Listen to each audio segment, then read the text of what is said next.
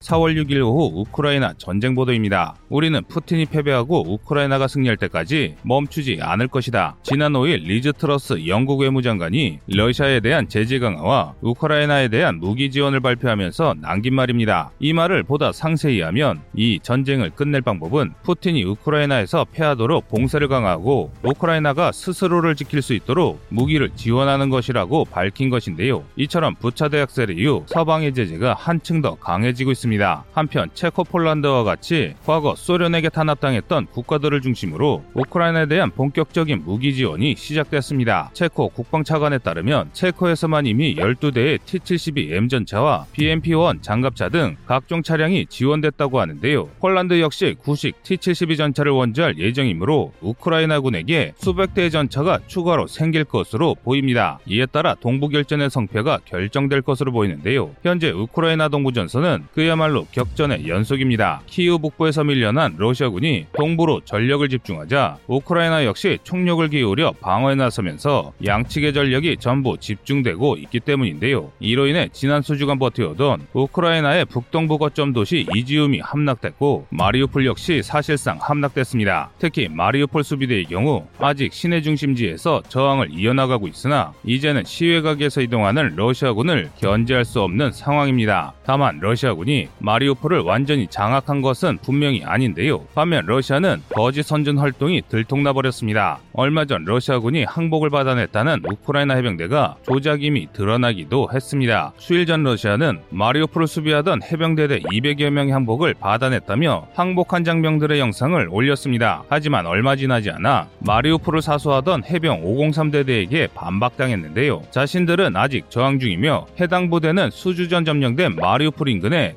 베르단스크를 지키던 501 대대라는 것입니다. 실제로 이 해병대가 방어 중인 마리우폴 서쪽 시가지에서 교전이 계속 관측되고 있습니다. 한마디로 러시아가 뻥을 치다 제대로 걸린 것이죠. 이것으로 증명되는 게 하나 있습니다. 바로 전쟁 개시 40일이 넘도록 여단급 병력이 방어 중인 도시를 완전히 점령하지 못한 러시아군의 무능력함으로 인한 졸전을 감추고 싶은 것입니다. 그러나 러시아군이 아무리 자신들의 무능을 감추려 한다고 해도 이미 감출 수 있는 한계를 벗 어났습니다. 우크라이나군이 이를 증명하는 영상을 올렸는데요. 지금 보시는 영상은 이동 중인 러시아군을 시가지에서 기습한 우크라이나군의 모습입니다. 우크라이나군으로 구성된 단 한 대 차량과 보병 수십이 10여 대의 전차와 장갑차로 구성된 러시아군을 맹렬히 공격하는데요. 그런데 러시아군의 대응이 과간입니다. 우크라이나군의 정확한 위치를 찾지 못해 엉뚱한 방향으로 사격을 하는 건 당연하고 우크라이나군의 규모를 파악하지도 못합니다. 또 이곳은 작은 촌락이어서 전차 몇 대만 우회하면 바로 반격이 가능함에도 불구하고 서둘러 전쟁에서 벗어나기 위해 도로를 따라 전진만 합니다. 더 황당한 건 우크라이나군의 공격을 벗어난 기갑 부대들이 다시 차분하게 상황을 파악해 아군을 지원하는 게 아니라 동료들을 내팽개치고 주랭랑을 친다는 것인데요. 이런 모습을 보면 어디 무명의 산적대도 러시아군보다 의리가 있을 것 같습니다. 이처럼 지금 우크라이나 전쟁은 용맹한 소수의 우크라이나군이 사기가 바닥을 치는 러시아군에게 끊임없이 소모 를 강요하는 진흙탄 전쟁이 되고 있습니다. 하지만 그럼에도 불구하고 러시아는 전쟁을 멈출 생각이 없어 보입니다. 오히려 총력전을 위해 국민들에게 선전선동을 이어가고 있는데요. 마리우폴을 수비하는 아조프 부대가 올린 폐허가 된 마리우폴 영상 보내드리며 영상 마치겠습니다.